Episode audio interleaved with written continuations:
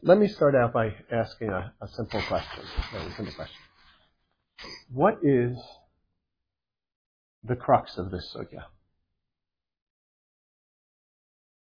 Meaning, what is the basic problem? Right?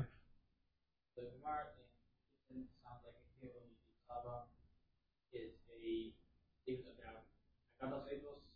It almost sounds like it's a statement about the English Okay, so I think that that is a very, very important detail, but that's not the basic problem that we're showing facing this again. It's a very good insight you had there, by the way. That's a correct insight. I mean, and Pitzava means two different things. And the Rishonim, if you read carefully, I don't know if you've read the Milchamos yet, um, the, the, Baal HaMaor. Uh, I think in particular, one of them, the Baal HaMaor and the Chamos, um, sort of just en passant, just throws, it makes that point there. It means two different things. But that is not a problem. It could mean two different things. One, one of the things, um, mipi and means is when the Din hears it, they have to hear it from the mouths of the witness. Maybe. I mean, maybe it means that. That's the whole Rabbeinu Tam's interesting practice. But it means Din has to hear it from the mouth of the Adam as opposed to seeing it miksav. That's one mipi and below mipi ksava. That's the one Gittin. The other one is that Mipiyam below Mipiksava means what the Adam testify, it's really the truth, it, well, in other words, Adam can't be testifying based upon something they wrote in a star and say, okay, I wrote here, it says this, ah, so that's what happened. Now, which of those two, technically speaking, really is the, uh, is, I'll call it the original. It's a question we don't always ask ourselves. Which is the original? Let's think for a second. Of those two, of those two, which is the original meaning of PM Lomi Peak 7? Amazing, given a little hint in the way I formulated that question.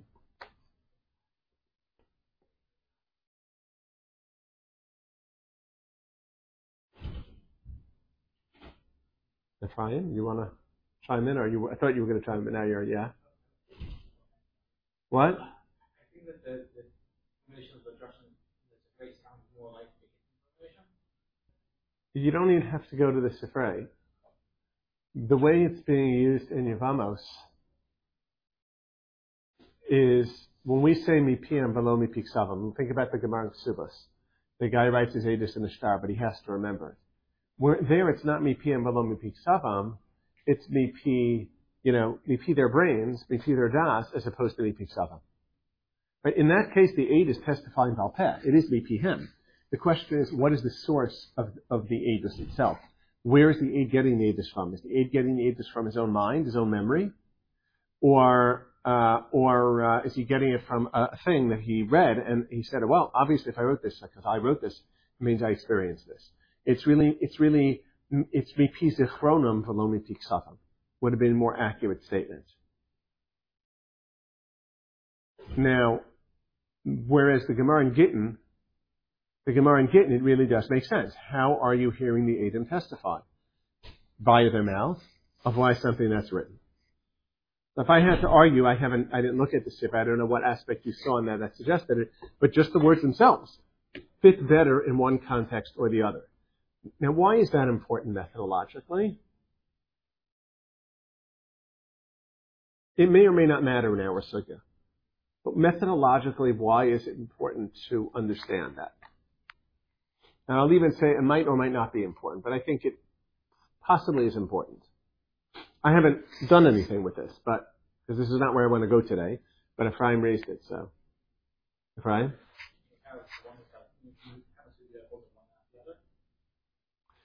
That's true. I'm not thinking that. It is possible that you have one but not the other. Okay. Uh, although I don't think any to be shown them do, but yes, it's possible that you could have a day somewhere that holds of one sugya but doesn't hold of the other. Uh, and I would even argue that effectively maybe you do. Everybody does. It's called the star. Um, but the, the second reason it's important, the reason I'm thinking that it's important is there are two possibilities when you have the use two different usages of MPM and Peak 7. Possibility one is that they're really not really that much related. It's just that the Gemara already has one expression, and so they borrow the expression to use for the other. There are two different disqualifications of Eidos but they're not really that related to one another. The other possibility, and I'm not taking a stand right now on this, Um, the other possibility is the fact that they borrow the language from one in the other means that the core root of the other that they're, that they're borrowing to, in fact, really is rooted in the first sugya, the first usage.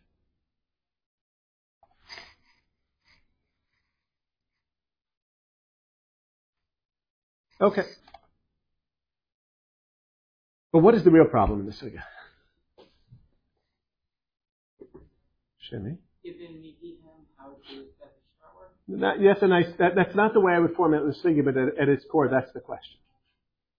The question is, how does me, how does ishtar ever work if it's mi pm velo mi piksafam?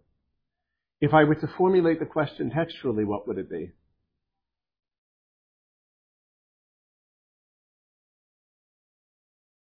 What is, what, what is the problem child in our topic? What is the problem child of a sugya? Which Gemara is the problem? A real problem. More than one Gemara presents a problem. Which Gemara is the real problem? Let me just make a step back, speaking methodologically. I know that you didn't necessarily, because I don't, this is not the way I teach you to learn normally. Maybe I should, but you don't come in first asking these questions, which you shouldn't. The first thing you encounter is the text, and encounter the Rishonim. You have to kind of, unless you're really, really smart on your own, and you just look at the Gemaras and you figure out what all the problems are, and you see everything in front of you, you, you, you struggle through the Rishonim, and then you kind of step back and say, okay, what are they dealing with here? And so it's not the first, I didn't, I don't expect you to come in and say, okay, you have a set of Marimakomos, and what's the problem in this? What's the problem here? I expect, you, the goal is you learn Marimakomos. Then when you see the Rishonim arguing, okay, what is, so what are they trying to do? Before you even figure out, you figure out what their machlokas is, but in the process of doing so, what is really driving them? What are the texts that are driving? them? What's the sugi that's driving them? Which is the problem child in this particular topic? Right? Yeah, the Yavama Sugya is the problem Sugya. See, you could argue that the Ksuba Sugya, and if you don't get everything now, although I suspect you guys are pretty smart, you probably are getting most of it, and we're going to go over it anyway. The Ksuba Sugya could also be a problem, except for the Ksuba Sugya, there are a lot of easy ways out.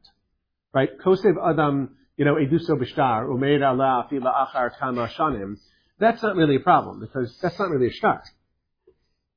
That's not really a shtar. That's just my writing a notebook. I keep a diary. Very nice. That's not a shtar. And the, when, when Tosos, I didn't give you, the, I gave you the Tosos in um, to do. There's a really longer, long version of that Tosos in Ksubas, but he goes through all of the possibilities. He went through it. He goes through, tries to go, what? He goes through all of the possibilities. Um, it's probably easy to read the one in Yevamos first because the, the one in Ksubas kind of he weaves back and forth a little bit. Um, but but but so it's easy to do, do away with the ksuba sugya and say that's like a totally different thing. But the Yavama sugya is the problem child because, and that's why that's why the Rif asks the question there. He doesn't ask the question in ksubas. He asked the question in Yavamos because that Gemara suggests you have a star. It's a star kiddushin. And you're telling us that the star kiddushin and this mountain, the star kiddushin, would it work? Right, but it's a star. So if it's a star, then it's we're not worried about below me peak So what's going on?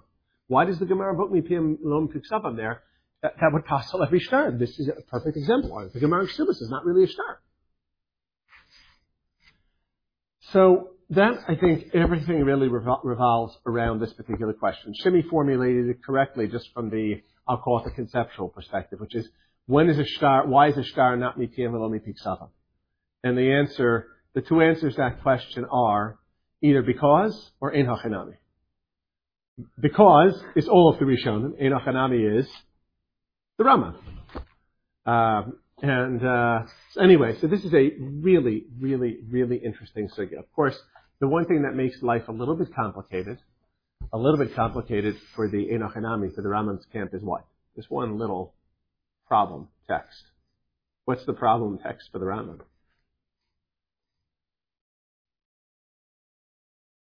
I'll give you a hint. It's not in Torah Shabbal Peh. The Psukim in Yirmiyahu, where he's told, that's the Haftorah of Parshas Bahar, I believe, when nothing else happens on Bahar. But Yirmiyahu was told that his, uh, his, uh, his cousin, Hanamel ben Shalom Dodacha, is coming to you and he's going to want you to buy his field. And uh, that's actually a symbol of hope. I think Yirmiyahu is uh, in jail at the time. He's in the Chatzar HaMatara. And, uh, and, uh, Hanamel comes to him and says, you know, K'nei Lacha Sadi Asher Banasos. And Yirmiyahu is told to do so, even though he can't understand why.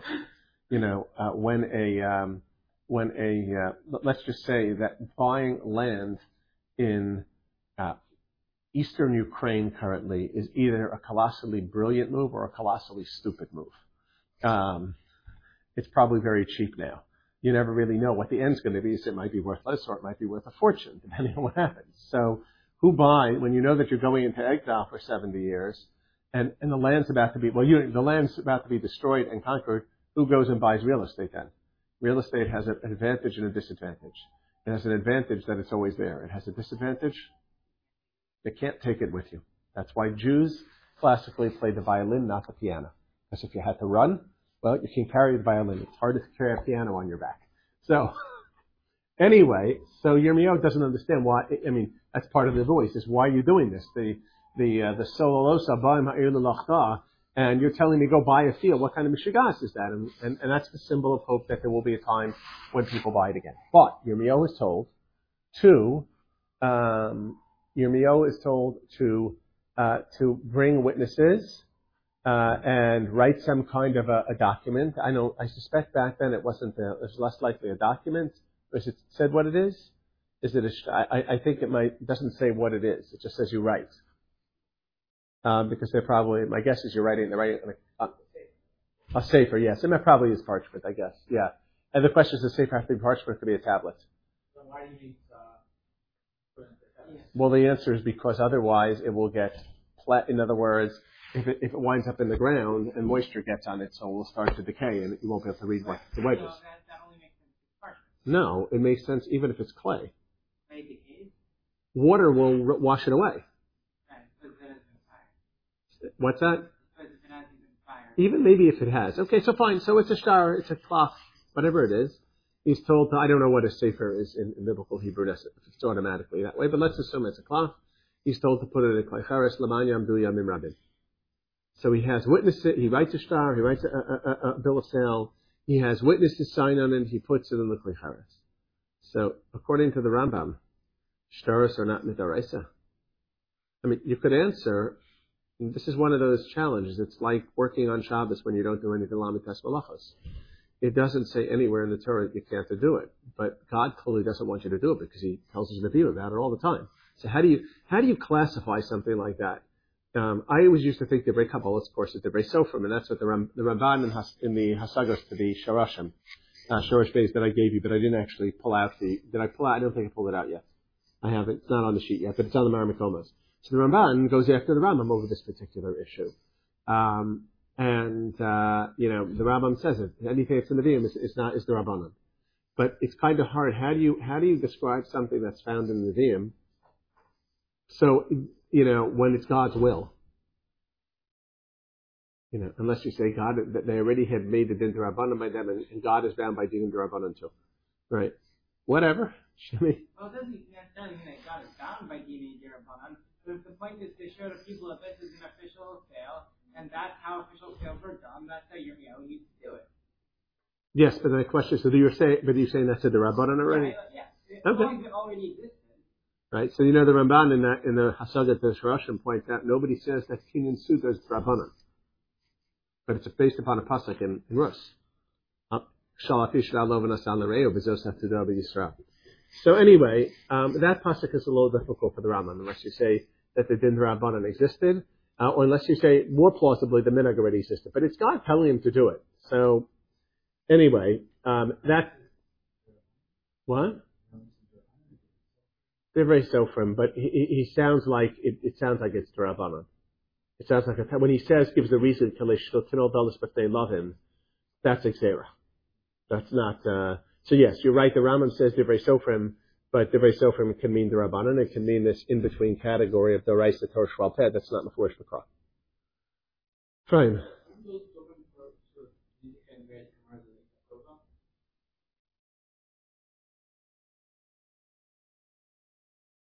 No, no, no, no, no, no, no.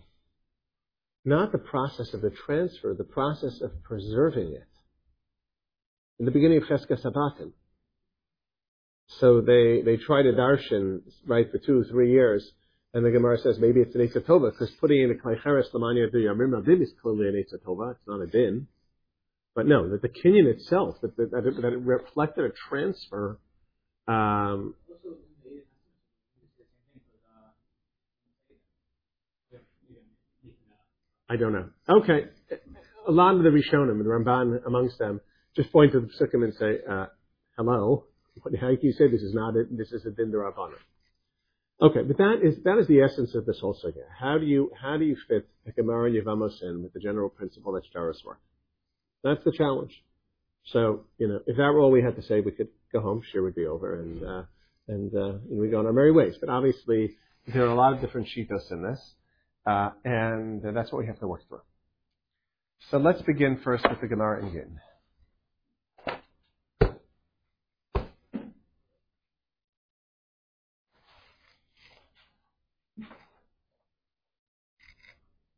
Jonathan, please.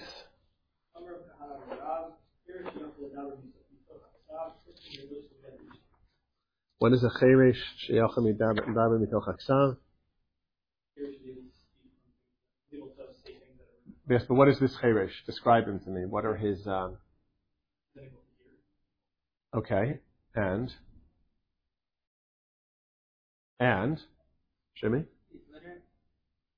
and unable to speak. That's the key point here. He can't speak verbally. He can't, he can't hear and he can't communicate orally. Yes. The, the whole point is the Chiddush in the Gemara, as it's about to say, is that we know the Cheresh Dibru Chachamim B'chol Makom, the rule is She'eno Shomeh Ve'eno Medaber, he's not a Bardas. A Cheresh who can't hear but knows how to speak, or a Cheresh who knows how to, who can hear, uh, who can hear but can't speak, is not is considered a bardas l'cholayama. That was the Gemara's question was, what's the chiddush here? Is yachal daber mitochaksav? The answer is because he's both a cheresh and an elaim. Normally, he's not considered bardas. What Rav's telling us is that if he's a bardas, he's a bardas. Now, the way Rashi describes it here is that once upon a time he had been a pikeach. Uh, what would you do with the situation of Helen Keller? Well, firstly, she learned to speak, didn't she? Yeah. Right, she just couldn't hear and couldn't see. So I guess eventually she learned to speak. But what if she had only learned to communicate? Well, which would have been rather, it was rather amazing as it was. I mean, incredible actually. All other things aside, absolutely incredible. But um, even if, let's say, she didn't learn to speak, but she could write. So w- w- the fact that she wasn't originally a pikeach does that matter? I presume not. But the Gemara could not of such a thing, but because without, I would say, relatively modern pedagogical techniques, they would anybody who had been born with that kind of a disability once upon a time uh, would not have learned to communicate, would not have become a bardas. Um, unless one do, do, not overestimate or do not underestimate the importance of socialization for turning even a seeing, hearing, and speaking creature into a bardas. Um, it is not, if a child were, was born, there, I think there are stories like this, better if they're real stories, about children being abandoned in the forest at a very young age and raised by animals right? Do not develop, do not cannot speak, cannot communicate in typical ways. I mean, they presumably are, I guess, intelligent in certain ways. So a, a person who is born deaf and a person who is and and, and mute, um, that often comes along with it, that person is not going to be bardas, and it is no small feat take someone like that. I guess everyone is born mute. I should take that back. Um, but someone who is born deaf and someone born blind, it's rather it's a rather amazing thing to do. So, of course, that person would not be considered a bardas under ordinary circumstances. So this is a case where someone was born normal. It was bikach and eventually turned into that. And so Rav is machadesh that, uh, that you give a gift to his wife. And the assumption, of course, here is that when he got married, he was not in this state. He was a bikach. If he was in this state when he got married, what would the din be? Of course he could divorce his wife, because whatever level the kiddush cherish would be, which are the rabbanon, the Gerish Cherish will be. The problem that you face when you learn Mishnais and Yavamas between Gerish and Chalitza is that if the Kenyan is the Raisa, somehow, namely a father, I mean, it can't be with a man, but a man where Makadesh, his daughter got married, or let's say, uh, a, a man marries a woman and she is a, she's married off by a father, she's a, uh, so she can't do Chalitza. Katan can't do Chalitza, so she's kind of stuck the only thing that can happen is Yibum because Yibum doesn't require Das. Um, now that wouldn't be so bad because if the brother is a bardas, he can do yibum and then he can divorce her. That's what you know they're amenable to. Um, but if the let's say let's say you have a brother, the worst case in the Mishnah is you have a pikach who marries a pikach, and he has a brother who's a cheresh, and the pikach dies without children. She's the kukal yavam to the cheresh, which she can have yibum, but he can't divorce her because she's not a bardas. And you, you don't say, ah, but maybe the Kedushin's only Rabbanon because the Kedushin's Daraisa. The Kedushin Daraisa was his brother that created a Zika. Yibum is good. And you don't require Das for Yibum. You just require Das Bia. And you just require the physical act and, at least understanding what you're doing in that, which even a Cherish and Shota can have. And therefore, she would be stuck. He could do Yibum, but Enomotzi Olam. So here, uh, so that's the general rule that operates, that when you have a Kiddushin Doraisa, uh, you need a husband at least with a, who's a Bardas to give a get Doraisa. Okay, so now the Gemara continues. Amar Yosef.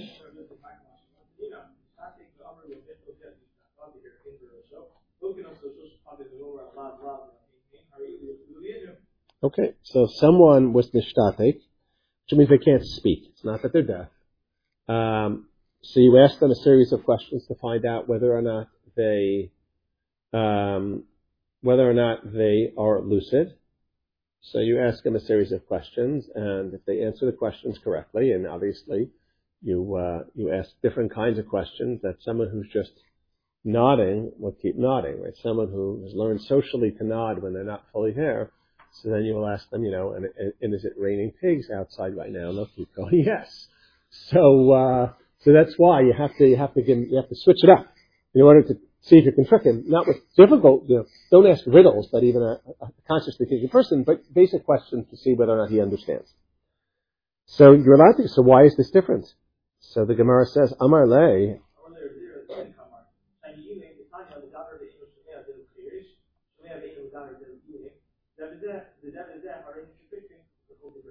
Right. Medamber and Shemenia is called a cheresh. He's not the cheresh of Dibur Chacham Muchamakom. He's called a cheresh, but the cheresh of Dibur Chacham Muchamakom is Eino Shemenia Ve'ena Medaber. So the, this cheresh can't hear but can speak, and Elaim can, can't, can't speak but can hear, and they both have the status of Pikech.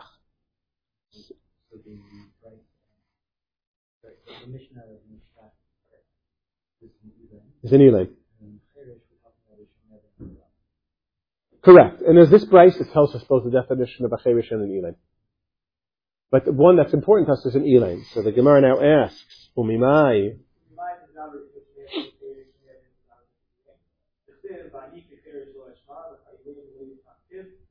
Alright, okay, so one is a, it's a pasuk. Okay, that's funny you need a pasuk for that. Like everybody knows what a cherish and is. Okay. Next. What does that mean? I know, but what, what, what does that have to do with here? Rosh Tevis Elim. It's a little like perverse, but I guess Ishtak kill Milule. Take the lamed at the end. I kind of like the memes from from Milule, but fine. It means that his dibor or his words, probably his dibor, has been taken away. So that's why it's called Elim. The first approach of first the pasuk is a better makor, of course, because Elim doesn't tell you what cherish is. Okay, fine. So so that's not a kasha, because the chirish of Rav is that even someone who's an Elam and a chirish, but because he was a bardas and because he can still communicate, so he can be megaris his wife, he's considered to be devarav. Okay. So now, rather, Amrav Zera.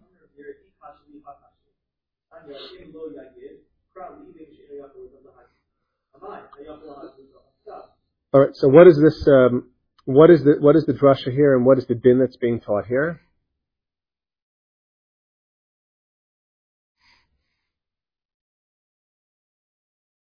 We're excluding an Elam from what?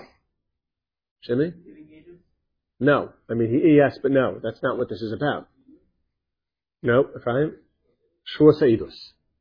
This pasuk uh, is Menefesh kisechata b'shama kol Allah v'hu eid o ra'a o yadayim lo yagivin asavanot. Halacha is, the Mishnah is the uh, fourth parak of Shavuos, I believe, is that if you know ages for somebody that could save them money or gain them money and you refuse to testify, and you take an oath that you don't know any testimony that would help them, and you take a false oath, you then, when you do tshuva, need to bring a korban olaviyore, the chatas olaviyore is a kapara. But the rule is, even if you're shua as a false oath, you do not bring a korban shua sa'edus at least, if your testimony would not have helped them. So if a woman is abjured, if a woman has an oath imposed upon her, which normally you wouldn't, to testify, and she says, I don't know any testimony, even though she does know testimony, she is Betula, because her testimony is not formally accepted. Therefore, by not testifying, she's not costing the Tovea any money. If a person is a Ganav, if a person is a Melach, if a person is a Karov, and they are mitvaim to testify, and they swear falsely they don't know, they're not chayiv to bring a korban for shua seder. Shua is a different question, but which is also a chatas olaviyori. But shua seidos they they're not chayiv for because their eidos is useless. It wouldn't actually save the person any money because the eidos would not be accepted. So this pasuk in Lo Yagid prat elam she'enu yachal hagid tells you that an elam who knows testimony, but you come and ask him and say, "Do you know any testimony?" and he writes, "No." and he says, "Do you swear?" He raises his right hand and writes, "Yes," or nods. I don't know if he, I don't know if an Elam can actually. How does an Elam take an oath? What? Is that work? Yeah, I don't know. I, I, I, you know, it's been a long time since I'm in shua, so I don't think was, I never actually thought about this thing. How does an Elam take a shua? You know, nidre hektish can be chal believe. And even there, one might argue maybe it's only true if It's right. It's like Reb Zera's famous principle, which Rabbeinu Tam invokes, by the way. What's Reb Zera's famous principle? There's one famous principle of Shas and Zera. What's that? In the the din is in the Mishnah in the Menachos. You're allowed to bring if you if you take a neder to bring you take a neder to bring a mincha. You bring one isaron and one log of shemen or one revius halog, whatever the amount is. What if you say Harei Alaymin Chav then you bring a mincha Chav but you still bring the same amount of oil? What's the maximum number of lugim that you, of astronim that you can bring? And you bring them in one kli with that fixed amount of oil. The answer is 60. More than 60? So you cannot, you have to put, split into two kalim and you bring two amounts of the oil, one for each kli. So Gemara is machlokas why. So one, uh, one shita is because the maximum number of astronim that were brought for the korban musafim and tzmidim on Sukkot, which would have been probably the first day, was 61. So we shouldn't be as much hektish. We can only bring 60. But the other shita is that shishim are nivlalim yafeh. Shisha ve'echad are not nivlalim yafeh. That if you have to do bila on a mincha, you have to mix all of the flour and all the oil together to make a uniform batter or dough. And, uh, and you can't do that once you get more than 60 esronim. 60 esronim with the amount of shemen is just impossible to do. So the Gemara asks the question, we know that blila is not makevis, meaning if you take a, the oil and a small plant of the oil, a small part of the flour, enough to make, to mix them together and to take the kmitza out of there, it's not ma'akev b'diyeved the mincha. It's a mitzvah. And you fail to do a mitzvah, but nonetheless it's not ma'akev. So the Gemara says, if is not makevis, how can it be that in a, that, that we said you can't bring more than 60 in a kli? So blila is not makevis. So that's where Zera says, no, kol roy lebila ain't bila makevis well. But in a roy lebila, if you could potentially do blila on the whole thing, then it's not ma'akim, meaning it's, the situation is generally suitable. Whereas, if you cannot do blila on the whole thing, then the bila is ma'akeves. And that principle is employed in many different places in Shas. For example, an ilames cannot recite the psukim, uh, cannot do chalitza. Why can an ilames not do, or an? Why can't it do chalitza, the bnei das? Because the Torah says, on sava amara. And he says, lo. There are three parts to a chalitza. The, the uh, amira, the kriyas psukim, the spitting, and the removing of the shoe. And we paskin that only the removing of the shoe is ma'akeves. Everything else is a mitzvah, but if you know, she doesn't spit, if she, they don't read the psukim, she's, the chalitza is good. So the question is, why can then an ilam and an ilamis not do chalitza? Because, so they can't read the psukim. The kriyas psukim is not ma'akeves. The answer is, kala roy in the kriya, in kriya ma'akeves. But if you're not even roy in the kriya, then you're not, if you're not roy to do the mitzvah, Musa in theory, then you then you can't do the mitzvah at all. Once you're right, so the things that are makfim, the things that are makfim. So Rabbeinu Tam, maybe you didn't get see that. I thought that was the end of the Tosas. I gave you the Tosas of Amos, right? So the end of that Tosas, Rabbeinu Tam, in order to distinguish from the Maskana of this Gemara to the uh, maskana to, to the din uh, to what he was doing, which is accepting edus b'chtav. The edim who couldn't travel to testify would write their edus, and so Rabbeinu Tam said it's not a problem because the ah, but elaim mipiem v'lo mipiksavam. So Rabbeinu Tam said that uh, it's only ma'ake by an elaim who's not capable of testifying b'fiv. But once you're roy to testify b'fiv, the actual haggadah b'peh is not ma'keves. That's what Rabbeinu Tam said. So anyway, the, the assumption here, uh, so I, I don't know, I don't know how an Elam takes Shua. I, I don't know what that then would be. Does Nidre Hekdesh or Cholim Balei, but Shua or not. It has to be Nefesh Kisi Shava Levate Visvasayim.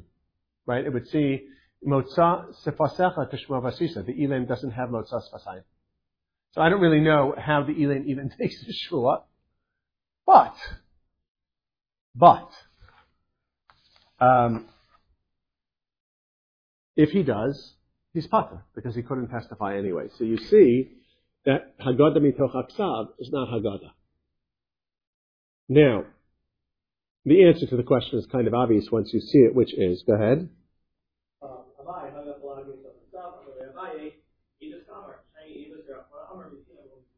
Right, there's no such thing by a get. A get is not, uh, in fact, you knew that already anyway. How did you know that already?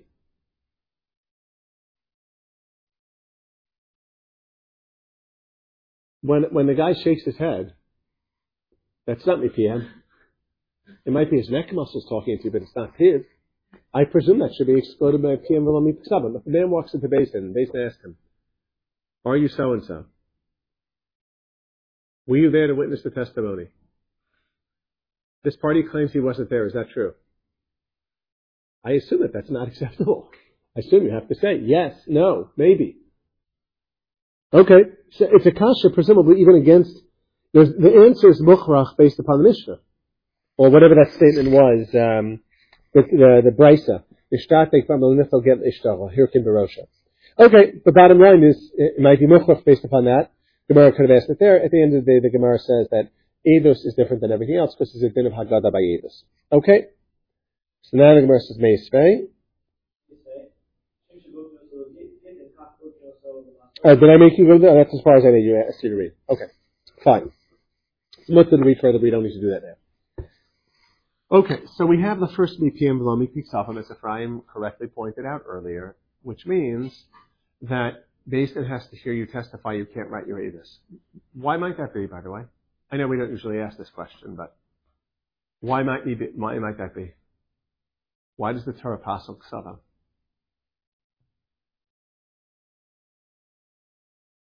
I'm sorry? Yeah. I mean, it's true, but, you know, we could have verification. It's also true that a person could sit there in basement and write the testimony hands to the judges. That's not Yachol Daya. I shouldn't say that. It is possible, because they never met yeshiva college student who brings in a exam paper into the room with stuff written in it already. It can be done. I don't mean I don't mean yeshiva college Sai Sims. I just mean Mishanim Kanonios are students for Kulam Chachamim, Kulam Nevonim, right? Kulam Loyo in the Torah. Um, so uh, so you can have such a thing, but yes, I think you would agree it's not your whole diet there. They can the base the Dayan sees a blank piece of paper and watches him writing. Uh, he stands behind him. That's the trick doing on a proctor exam, by the way. You stand in the back of the room. I hate doing that because it makes it feel like, you know, we're prison guards. But nonetheless, it's an effective technique because the person never knows when you're looking in their direction. So this Dayan stands behind him with beady eyes, making sure that he's putting on to the ksav.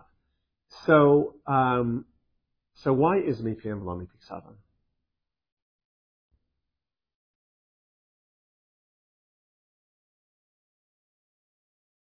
I mean, what Jonathan said is not should not be discounted. By the way, that might it might be an issue there, but it's clear doesn't apply in all circumstances. I think there's another there's another real piece to this. There's another drasha, by the way, which is also mipihem velo mipi mipi the turgaman can't have a translator. The dayanim do not have to be able to speak the language of the Adam, but they need to be able to understand it. Why?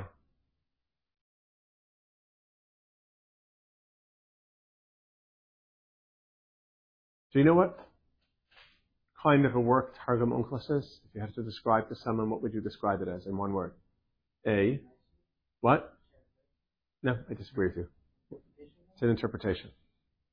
Whenever you translate from one language to another, unless you're transliterating, which Onkelos on very rare occasions does with very unusual words, that's interpretation.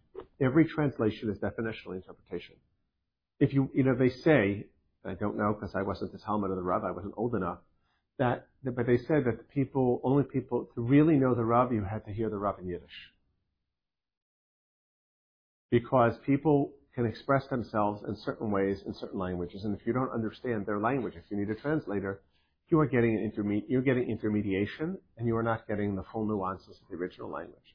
So the Dayanim, the, the, the, the Dayanim, the Sanhedrin had to be Bakim, Shivim Lashon, because in order to understand what the Adam might be saying in front of them, it has to be Mitziyim V'lo I would suggest to you that the same thing is true about Mipiyim V'lo Mipiksachim. Uh, here's a very good piece of advice in life.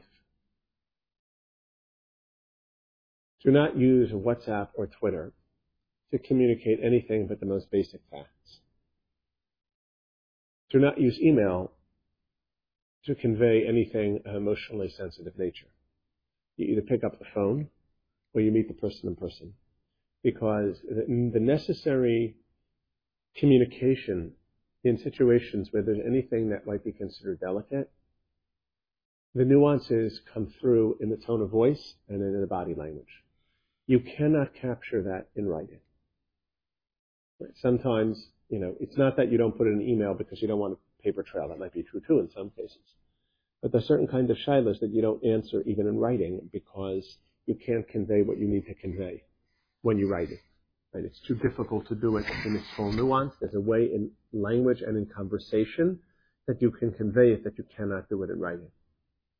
And edus is significant enough, particularly edus Nefashas, but not only edus Nefashas, that the Dayanim need to hear. They need to understand what the Edom are saying in the original language. To ask a question to the Edom, they can have a translator feed the question back. But they need to understand the original language of the Edom. Mipiyam v'lo mipiyam And I think mipiyam v'lo mipiyam is the same thing. Yeah. Well, you, you never just write down testimony. What happens next? What are they? What's the shorthand cross? Is that, is that what they say in the shows? The shorthand between judges and lawyers, cross, no, no, or they'll step up to do it. Nobody knows what I'm talking about? Cross-examination. You've never heard of cross-examination? Well, in, in halacha, it's not done by lawyers because we don't have lawyers, but it's done by dayanim. I might be wrong. I don't really watch television. I mean, not that I've never seen, but I've seen a snippet here. I've seen, but I'm not. Uh, I'm not into it. What? After you call a witness. The, the reason why in, in an American courtroom you don't like to call the, the plaintiff or the, or the defendant, you might very well want to call him when the defense attorneys are questioning him. But the problem is that once you call him, the prosecution has the right to cross-examine and he can't invoke the Fifth Amendment at that point. Or, or, or he's, very, he's much more limited. I don't know if he can, can invoke it for certain questions, but um, and therefore, that's why they typically do not put a defendant on the stand. Because if you don't put him on the stand, the prosecution doesn't get to ask questions to him. But in a din Torah, there's no such thing. In a din Torah, uh, the dayanim, certainly in a, in a civil case, and even maybe even a, in a monetary case, but in a civil case, they're going to ask the litigants questions. You come and you present your argument. The dayanim, Adam come and present testimony. The dayanim are going to cross-examine the witnesses. You can't do that. A ksav can be tailored. It can be curated, would be the word you can't really curate your speech when someone goes back and forth in conversation unless you're a ChatGPT bot. So, yes.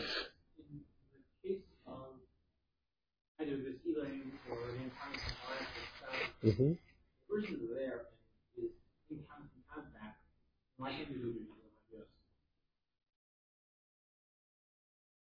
Well, how are they going to respond? Very hard to do that you realize what that would what that would entail. If every time the judge asks a question, and you, you also can't mean, and Ephraim, you can't kind of maintain a conversation. That is part of it. What's that? It's hard. That might be they might not be able to testify. I mean, other than they have to stutter through it. It's very hard.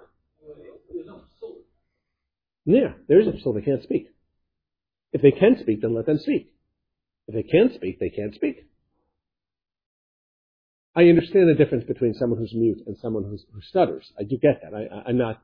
I understand the difference, but the point is that a stutterer, if the stutterer can speak, is capable of doing so. It might take a little longer. It might be a little bit hard. Then let the stutterer speak. If the stutterer really can't speak, then then it's not. Then then uh, you're back in the same situation. It's totally possible that someone who, you know, is usually might have a paragraph quicker than someone can Okay, so, you- you're now you're at the edges with me. My, my the larger point is I'm not going to tell you there aren't cases that could get around this, but the norm is you want me PM below me peak seven. I'm suggesting because that's the only way for the Dayanim to sort of drill down and uncover inconsistencies and things like that, which is much harder to do when someone's right. That's all. I mean, of course, it's always possible, but it's much harder, and that may be why. That might be why the Torah disqualifies it. Do you have an alternative theory that's better? It's not that we have to have a theory. We can accept the Gemara as it is. I'm just curious. Do you have a better suggestion? The reason I think it was about sort of uh, the nuances of of Tokanayos is which is somewhat different than the ability to use the Hakiros. It's all part of the same thing. In other words, the purpose of Drishas Hakiris is to try to figure out whether the Edom are telling the truth, whether they're accurate, um, and that's best done through written, through verbal communication, not through written communication. You lose all sorts of things in writing. Okay. That's true. Initially, it not just the use. Uh, when I when I said Drishas Hakiris, I didn't mean the technical Drishas Hakiris. I meant I meant cross-examination. Dri- dri- that- I was using a melita. Drishas Hakiris are technical seven questions. A place, six, place questions, six questions a time. That's not what I, I didn't mean by that. I'm sorry. Just uh, I was just I using it colloquially. I should have called it bedikos. Okay. okay. So now, let's take a look at the Gemara in Ksubas. This is a really interesting Gemara in so many, so many ways, including the position of the Haigon, which I did not ask you to look at. The question is, did any of you read the Rif and Yavamas yet? I read it. I don't know Did you forget three times did it? Did you listen to what he said at the end? He explained the Gemara in Ksubas already elsewhere. You know where he explained that Gemara? Give you one guess. Ksubas. So he quotes a really, really interesting shita of, uh, I think it's Rav who says that what is the what is the Gemara in Ksubas mean when it says Kosiv Adam? It means that if you witnessed a, a, a transaction with a kinyan in it, and the kinyan, some kinyan is nitin l'chsiva. Someone borrowed money, and they made a kinyan in the process to be mishabe and chasim. And now the Malbek comes to you ten years later and said, "Can you please write the shtar for me?" So um, that's what the Amoraim are disputing. You didn't think of that, huh? I didn't either until I read it. The Rif didn't like that. The Rif prefers the second approach, which is what everybody else is reading. Yes, Ephraim. the next case of the What Ravashi and so on? No. No, no, no, no. That's just giving testimony on the basis of the Baldin, who, who can remind you? You're asked to come and testify about a certain incident. So the, the first discussion is if you wrote the testimony in your thing, uh, then it's okay. But for Husha Zochra. And the question is, what if he's not Zochra? Yochanan says you're not Zochra. What it means, everybody says, is when you look at it, it's like, ah, yeah, yeah, I remember. So the question is, and then Rava says that your other aide can remind you. And then the Gemara says, what about the Baldin? Well, the Gemara says, maybe yes, maybe no, because we're afraid that uh, it's going to falsify things. So that's not the Shita. This is just, you're testifying orally and you're trying to jog your memory. Who's allowed to jog your memory? The Ksav, not the Ksav, so your fellow aide, the Baldin, somebody else. That's completely different. This is the authorization to write a shtar. This is your, in other words, this is Kosev Adam Eduso Bishtar. What you had is Edus Balpeh, but it was Nitan Lechsiva because there was a Kenyan, and I think we say Stam Kenyan Nitan Lechsiva. So are you allowed to write that years after the fact? When, uh, when, when, and part of the concern is, how do you know the loan is still outstanding?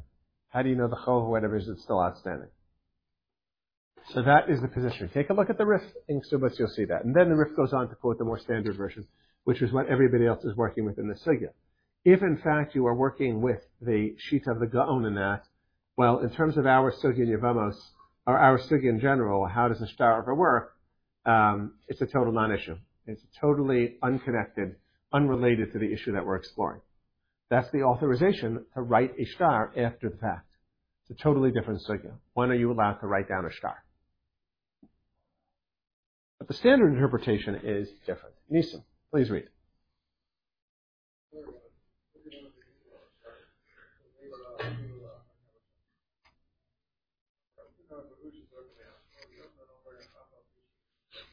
Now, I think all of you are doing this, so I don't need to, uh, I'm only cautioning you after the fact, that you're doing what you're supposed to be doing, is that when I give you the Marmakomos, pull up, the, we're small enough here, we can, we're, we're not, you know, it's not, there aren't 20 guys in the share where you're going to run out of Gemaras on the shelf, so go ahead, pull the stuff off the shelf, we're really close to the Gemaras anyway, that's where most of the Makoros are, and I, I know, I saw you guys doing it, because what Ephraim asked me the question from, this, this is the downside to electronic books and electronic periodicals. You know what the downside is?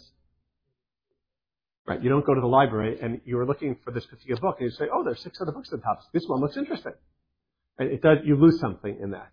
In fact, on my, I don't know if you've, any of you have taken Rabbi Carmy, but when he went on his exams, at least in his intro to Bible exam, what I think he used to do, he wanted to make sure that you had gone to read the books yourself, not just cut somebody's notes. He would ask you to describe the book or where on the shelf it was in the library. Yeah, one question like that. I think it was Rabbi Carmy. That's, uh, uh, so anyway, but bottom line in this case, pull the Gemara off because this way you saw other things in the Gemara because you're a curious person and you want to see where does the sugya go with it.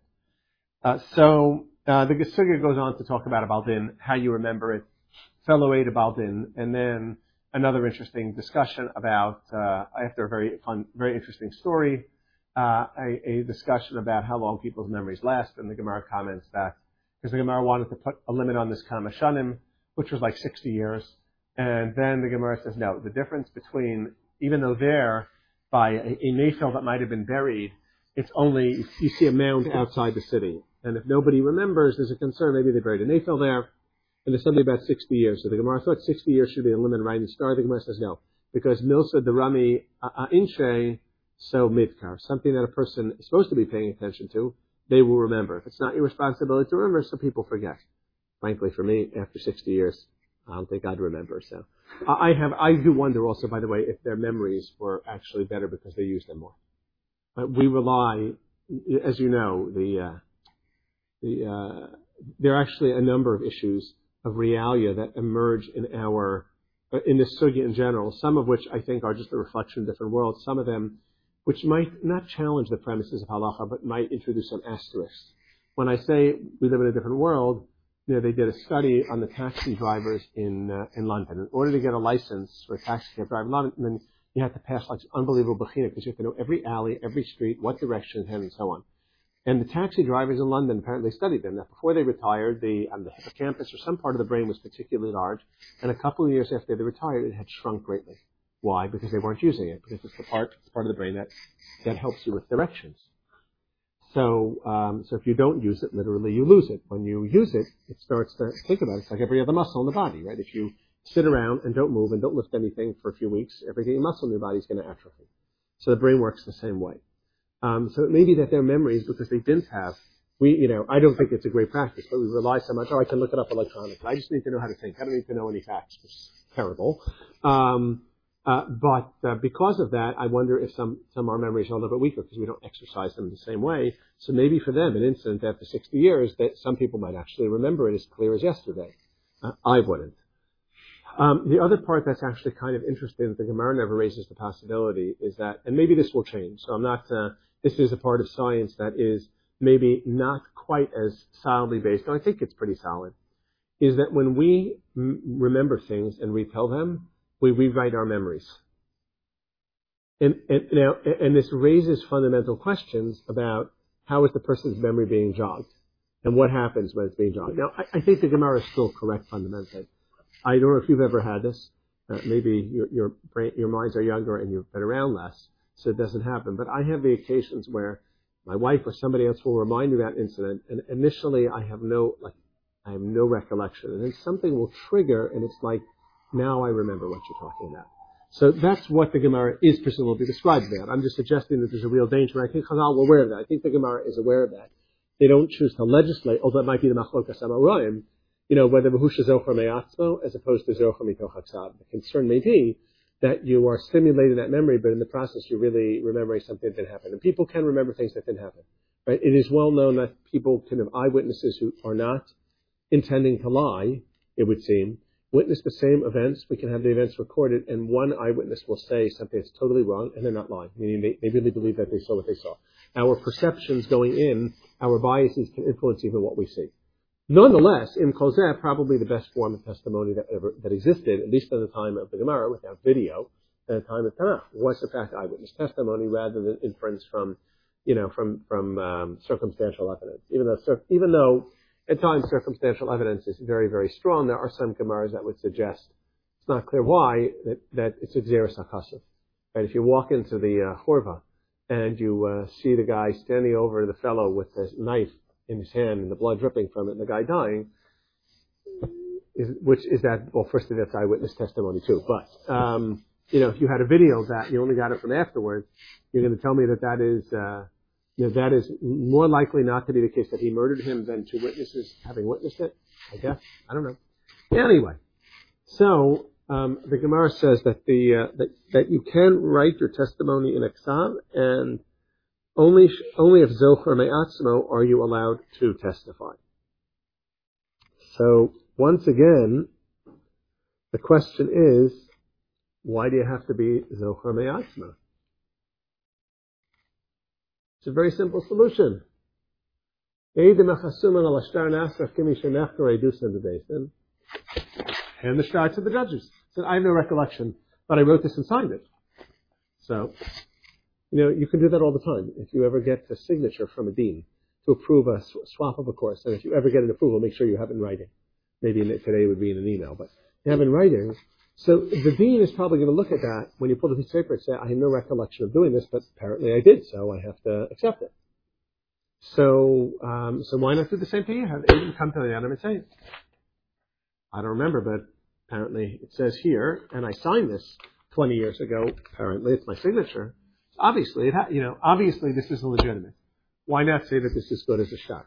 Are you saying that when an aid, when you have aidim, when you have aidim who sign on a loan document, and 20 years later, when the loan is finally due, the guy brings the aidim into Beis Din for a demonstration, and the, the, the defendant, the guy who owes the money, says, "I want the aidim. Do you remember my borrowing this money?" They say, "We don't remember if we ever met you in our lifetime." So the Lova is going to say to Diana, you see, they don't remember the testimony. So that would do away with that do away with the whole, you know, what would the purpose of shtaros be? I mean, shtaros, what, if the Edom are not there, they're dead, they're in Dina Sayam. So why is this, what's wrong in this Gemara? Why does it have to be Zochar Mayasma? Just hand the piece of paper to the base. And, lest you say that you can't talk about testifying not about the events, but about the chsav, the Gemara in Bava Kama says, can take that, and then we'll hand it off.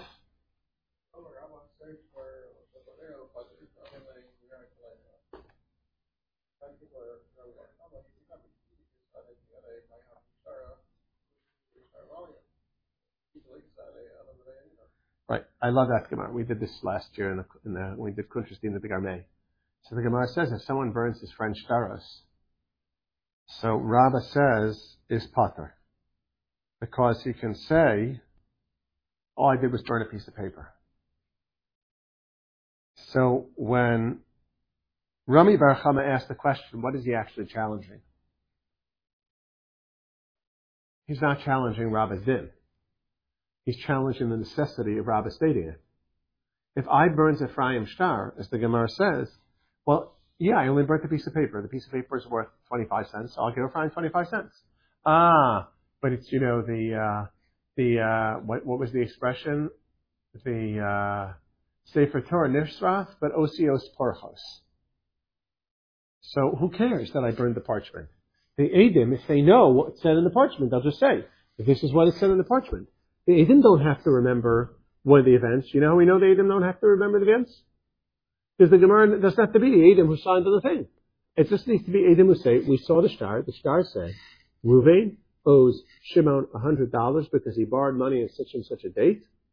And we saw the witnesses' signatures. And that's enough. The Gemara says just write him a new star. So the reason why Rabbi's statement, of course you're putter. Of course you're putter because you didn't do any damage. And if we don't know, if there are no Adam to what was in the star, well, he also didn't do any damage because the, the Star has to prove what was in the star, but he has no witnesses. The Manashach. If there are witnesses, there's no damage. If there are no witnesses, he has no way of proving there were any damages. The Gemara's answer is to Hebim Amino. Where I'm that yes, Yashar said that, uh, that I owe you, uh, uh, that, that, uh, that, uh, I owe you $100, or the star said that so and so owes you $100. So when you burn it, what Shimi loses is the ability to collect from the Chasam Mishubadim. Because if there were Adim who saw the star, they could rewrite the star.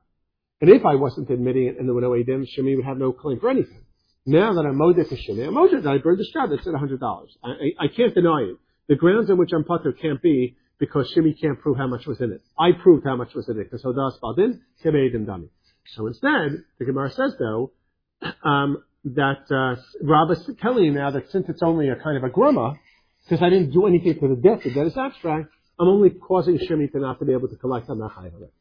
But the bottom line, what emerges for our sugya, we're not doing anything on now, what emerges for our sugya is that if you saw what was in the star, you can testify that was in the star. So what's the problem? Here, here, the guy who wrote his Zichron Edus down doesn't have to testify to the star. He can just say, here, Diane Poli, look what I wrote and signed 10 years ago. So that's the question that the Rishonim face on this. I, I, gave you one other Gemara to look at Nisim. I'm sorry, I, you're not part from that because it's in between. Just a, a piece of background because this goes to the Rif's issue as well. You don't really need all of this, but the Mishnah says.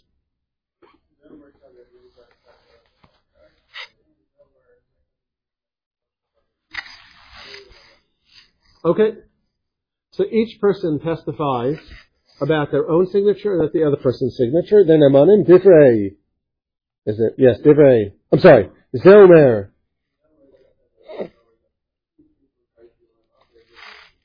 Let's say each one can only identify his own signature. So Rebbe says you need another person to testify for each of their signatures. Because you need two Adim on a signature. One of them can be the Baldan himself. Uh, both uh, can be the Aid himself. Both of them could be the two Adim. One for another. But it can't be that there's only one aid on each signature.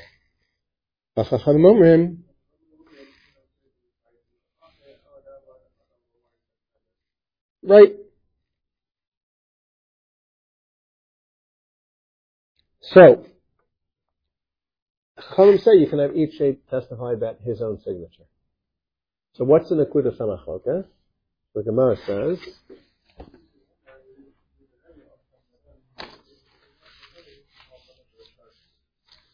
Okay, so the machlokas, the machlokas is,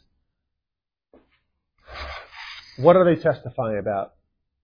And Rebbe says they're testifying about their chasimos, and uh, and the Chacham say, say they're testifying about the Edus Shevishtar, the events. And a very important qualification, though, the Gemara doesn't talk about this, but has to be introduced here. According to the Chachamim, what would the din be if two witnesses said, this is Yoni's signature, and two witnesses said this is Jonathan's signature. Neither of them.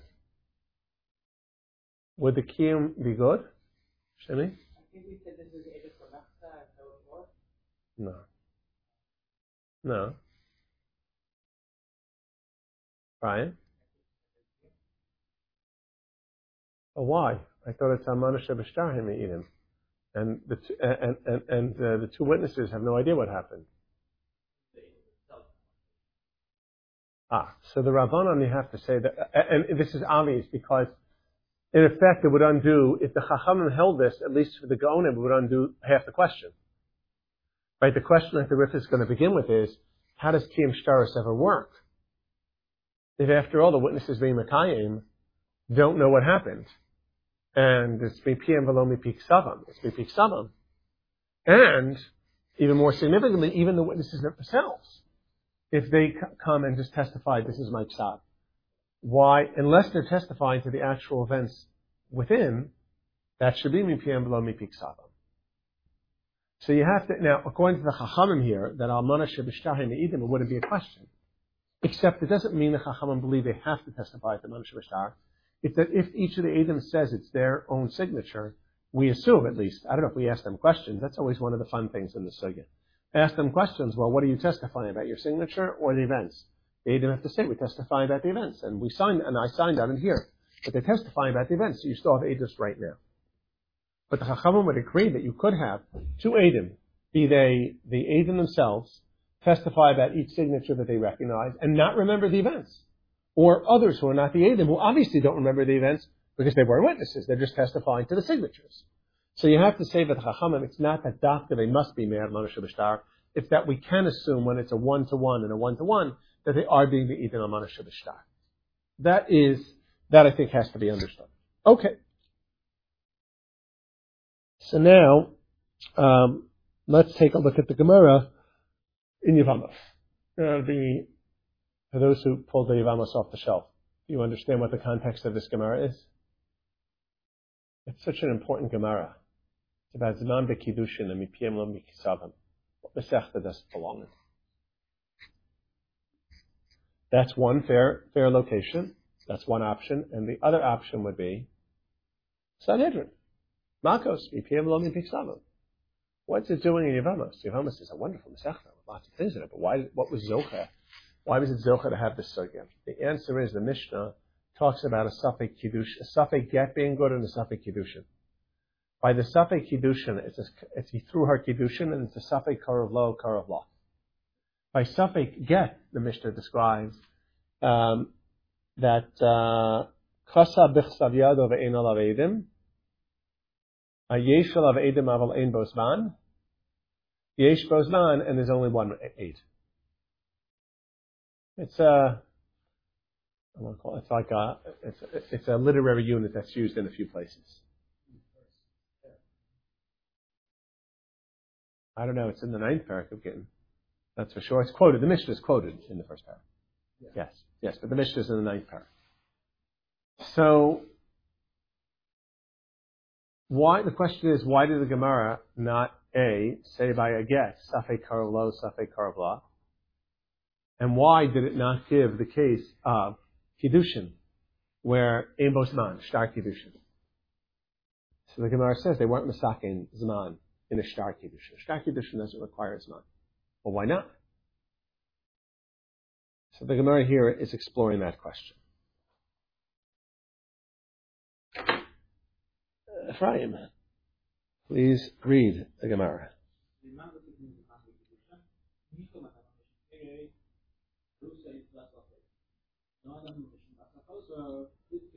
Okay. So just as an educational exercise, please pretend that you are the teacher. I am a student who knows nothing and explain to me what the Gemara just said. It's not, not a trick question. Just want to hear it articulated, articulated clearly. You get 30 seconds if you want to think to prepare your presentation. But I want this, I want you to present it clearly. I think you all probably know by now, a couple of you spoke to me about it, but clear. There's no need to write on uh, Gittin or. But the Rabbanon were attacking Gittin, right? The Gemara Gittin discusses why. Nachogas, their um, the one that holds that because when the couple marries, the husband is entitled to potatoes produced by the wife's field, and in order to protect the, those entitled to the who, will, who are interested in purchasing the field of the woman, um, if the husband can claim that he owns he owns the rights to the potatoes for longer than he does, it's unfair for them. So they're attacking to right this time, and they get to make sure that we know when the husband's rights to the potatoes ended. Um, and that's one explanation why you need to have this time. Uh, the other explanation is that we're concerned that should someone be married to their niece, and then the niece subsequently be Zana, Zana, then we're concerned that the uncle who care enough about the niece and or the investment she's with her family to cover up for that and retract write again like she was already on the Gureshes by the time she was Madonna and therefore not timing. Okay. That was very pretty well done. I would just uh, uh, highlight a couple of things. I think the pairs are not a question. I don't remember if it's pairs or lakuchos. Pairs are a question also belong to the isha.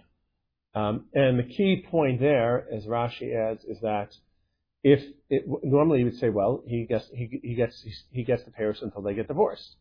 Um, and by the way, you should also add nichse malog specifically. He gets the payers and nichse malog until he gets divorced. So the answer is no, he doesn't. Then already he's no longer entitled to it. Now, as Jonathan asked me, well, maybe he decided three months before writing the get that he was going to divorce her and he shouldn't have Paris. That might be true, but we have no way of knowing that. But when he asked the Sofer to write a get, and he stated today, on Monday, February the 6th, 2023, we know that it's Nasanin of Lagarsha at this point. Um, and so that reason, ah, so you got to finish up. By, so by, by Kiddushin, the Gemara, so by Kiddushin, what does the Gemara say? Uh, you explain the first part, okay? Um, so excellent, really well done, and that's the way you should do it. Right? Imagine when you explain and you translate. If you're doing a good job, I know maybe maybe none of you are going to chinuch. Maybe some of you will think about chinuch, but you really want to. Or if you're teaching a shir, you're going to teach. I hope all of you will learn it up. Maybe you can, whatever shul you find yourself in, you can you can teach other balabatim. So you have to explain. You have to explain from the from the base exactly what's going on. You know, I, I I hope I do a good job of that. You know where I learned that from? From Rav Shechter. If you listen to Rav Shechter when he gives shir, so he usually starts from Aleph Beis. It's really his shita, so that he's given you all the information you need in order to build up to that. So, well done. So now the Gemara continues. Anicha.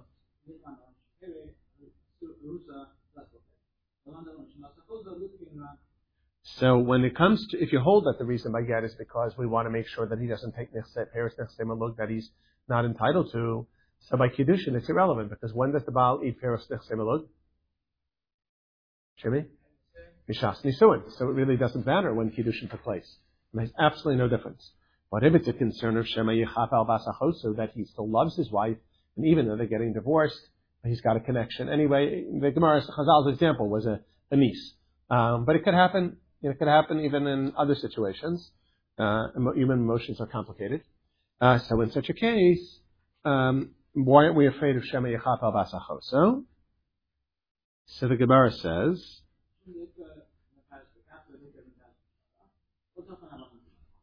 because the takana wouldn't solve all problems. If you Makadesh with a shar, that's wonderful. If you Makadesh with Kesef, not so wonderful. So is that really true? Don't you have to write Iksuba? It's true it's not Kiddushin. It's not Kiddushin. Um, but wouldn't the Zman and the Ksuba solve that problem?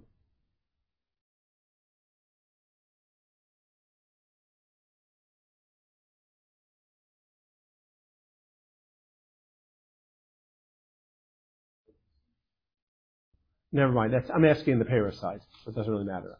I was thinking about a different point. I don't think it really matters. You know when you write, you know when you date a ksuba? Brian? Nope. That, this is, I mean, Moshe may have had some chumrah, but my instructions are very clear from Shachta. You date a ksuba when you make the kinyan. Doesn't matter if the shkia, if the chuppah is after shkia.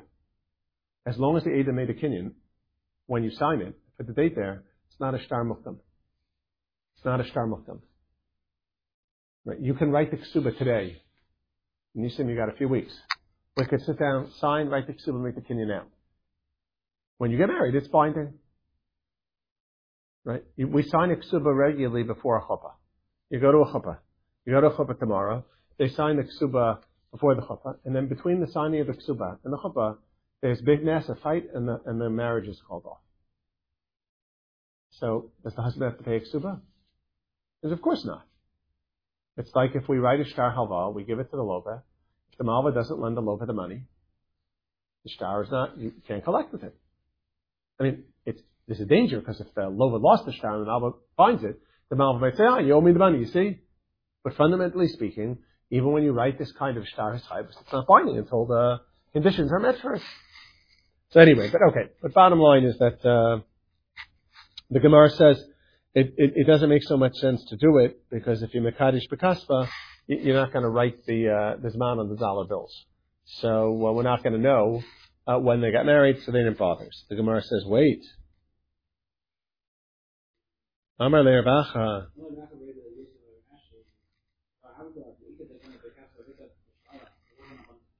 Yeah, when you sell an Eved, you write his name in it. So why?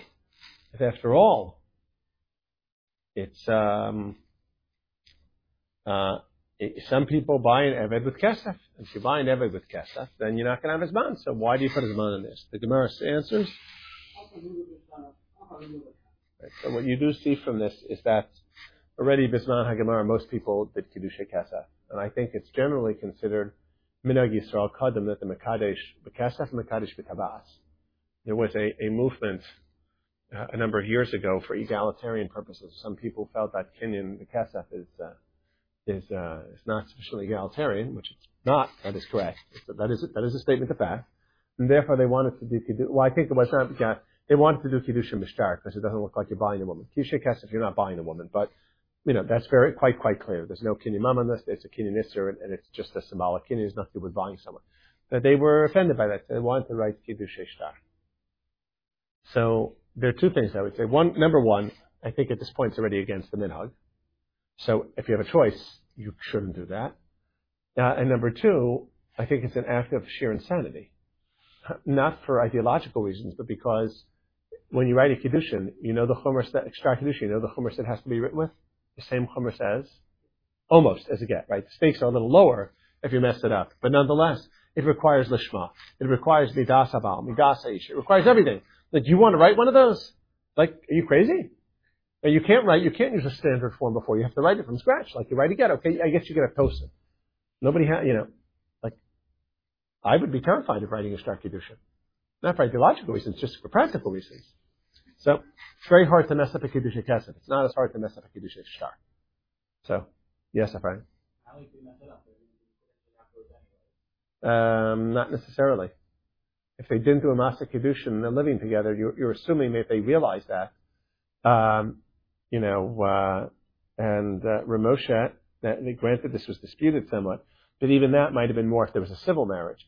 Ramosha assumed that if a reform, a conservative wedding took place, then the rabbi, and the rabbi said the rabbi was a kofar, and the Edom, no Edom Sherim, and they did a kiddushin. The kiddushin didn't work, where Moshe said that they're not halachically married. We don't say that since the kiddushin was a good kiddushin, is go bomer l'shem because you have, you have to kind of know that. You have to know at least there was a tnai, you have to know there was a suffix, and uh, your your gomer ubal uh, l'shem kiddushin. So it's not so pashut. It's not so pashut if you mess it up. If the stakes are lower than by a get, because what's going to be? So she was your pilegish instead of being your wife. I mean, it's not a good thing, but it, the, the, the long-term consequences are not significant. Uh, certainly not in this world. Whereas by a get, you can wind up with mamzerus, an Israelitious issue. So that's really a serious issue. Uh, so, okay, so the Gemara says that uh, most people mekadesh bekesef, and that's why um, that's why uh, it wasn't. They didn't really feel it made sense to make a takana. Now we get to the interesting part.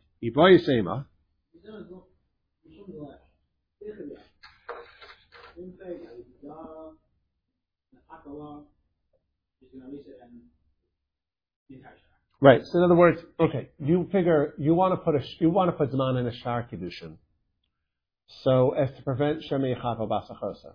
Well, the reason that it makes a takana is because what are you going to do with the shtar? You give it to the woman,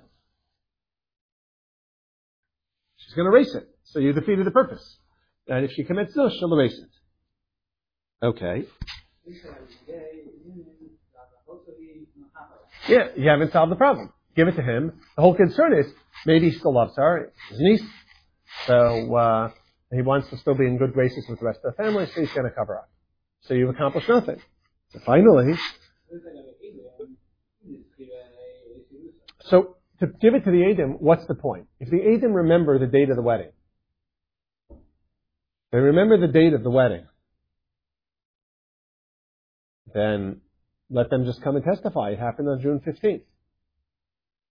And if they don't,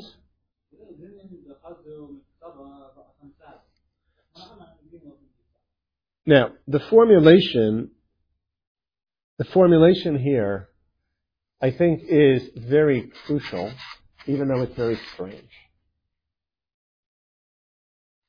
What does it mean? Ve'ilo, if the Edom don't remember, what might happen?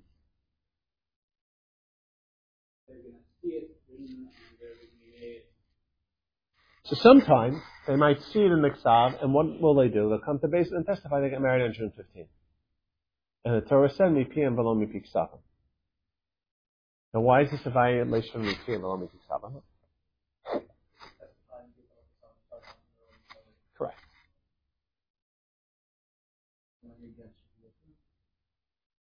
No, no. You'll say that they are testifying completely based upon what they see in the star. Correct. Correct. Yes. So that doesn't that doesn't trouble me. So I just have a, a, a very practical question, which is the Ramban's question, but it's he, the language of the Gemara suggests he's not correct, and you know he's attacking the Baal HaMaor, but half the other Rishonim say this also. I mean, the Balei Tosus and the Rosh, okay, the Rosh is after Ramban, all said, said this already, so you can't just blame the poor Baal HaMaor. But I wondered about this also. What are you worried about? That the Edom might come and testify mitoch Chachsav. There's a simple solution to that. What's the simple solution? Which is not a solution. You expect it to have, be happening already. Dayanim, do your jobs. You walk into court and you say, they got married on the 16th. Um, okay. Uh, how do you know that? Well, I was at the wedding. Or, I got a wedding invitation. I didn't go, but I got a wedding invitation. I heard afterwards everybody. Or, I was looking at their ksuba and it said they got married on the 16th. Based on that, wants to ask questions, Enoch. How do you know this? That's pretty standard. I think you have it beferish on the Mishnayos. I think in in in, uh, in the Mishnayos and Sanhedrin when they talk about the Iyum, or not the Iyum, the questioning of the witnesses, I think it's by Adi and the Fashis. Mistama, you ask these questions in general. Did you hear this? Did you see this yourself? Or did you hear this from some other Adim? I don't remember if it's Nefashas Amamanos in Sanhedrin, by one of the two. And the Ramban says that here, in defense of the Rif's position against the Baal HaMaor, which is also Tos's position, which is, what's the problem? The Dayanim should just do their jobs and ask the questions, and we'll find out. The Dayanim will say, do you remember the events, or are you just reminding yourself from your dying? And the Adam will say, yes or no. So, despite that, that's what you would expect. It sounds from the Gemara that the Ramban is not correct. Because the Gemara says, Zimnin b'chazum iksav It's not an inherent soul. It's we're afraid that something's going to happen. We're afraid that the Adam, instead of telling us, well, I don't remember, but uh, look here, look here, look at the Shtar Kedushin, and it's dated. Instead, we're afraid the Adam will say, oh, they got married on February 6th. And the Dayanim are just like, okay, if you say so. So, despite the Ramban's being eminently reasonable, and I'm sorry that I spilled those beans already, um, nonetheless, the Gemara doesn't sound like that. The Gemara sounds like what the Balei Tosos are going to say, that it's a hashash. Then you do have to explain, and maybe Yoni, Jonathan, maybe you were kind of hinting at this, why have an choshesh in ksubas tachas? Right? And as you're afraid that the Adam are going to accidentally read it from Iksav and not tell you, by the way, we don't remember any of this, but we did write this down, and it's got our signatures on it, it's got my signature on it. So why aren't why are you not afraid there? Why are you afraid here but not afraid there? And Tosus has an answer. Tosus has a, an explanation. Okay, so now, but, but, if you are to read the Gemara that way, what then, what then has happened? We've solved all the problems. Ishtar is not problematic. What's problematic? Not realizing it's a shtar. Someone telling you, and they don't actually know it, and it's actually coming from a shtar. So that would be a solution to the problem. It's not the risk solution, but nonetheless. Or the Rabbis. But it is a, it is the Tosa solution. Alright, so now the Gemara says, haha, wait, ihachi. Ah, so maybe somebody, what are you going to do with the Shtar Gerushin? Give it to the Adim Zimnin that they're going to come and say they got married on such a date, even though they don't remember it. Give it to the Isha, she'll erase this man. Give it to the husband, he might erase this man. So what have you accomplished by having his man and a get? So the Gemara's answer is,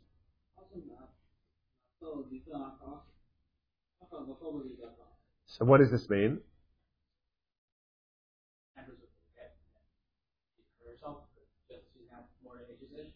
So the way Rashi reads this, which is very difficult, even though it seems eminently logical, is the following.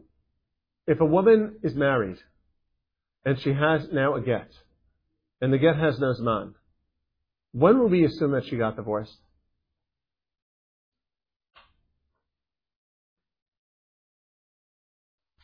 A minute ago. Why? I mean, if it's possible. Why? Because she has a chazaka being married, and she remains becheskas being married until she gets divorced. If we have a piece of paper, which is a get, without his man in it, well, when she shows us the piece of paper, piece of paper, what happens? Well, from this point onward, there's a chazaka. She's not married. So erasing the date in the get pushes the presumed date of the get, Rashi says, to the very last possible moment, which exposes her more likely to the death penalty. Whereas by Kiddushin, it does the opposite. By Kiddushin, she had a Hasaka being Now that she got married and she was Mizana, now we don't know when she got married. Well, when do we assume that she got married? Well, you pull up the Kiddushin. If there's a date, we know. If there's no date, what do we assume? The last possible moment. And maybe this nus was before Kiddushin. So Rashi claims, Rashi claims that if she erases the star in the Kiddushin, she's going to get off the hook. If she erases the star, the Zman, excuse me, in the Kiddushin, she's going to get off the hook. If she erases the Zman in the get, you know what's going to happen? She's going to get executed. Now, why is Rashi really difficult? Tosas disagrees. Tosas says it's not that it would change things. She also wouldn't get executed.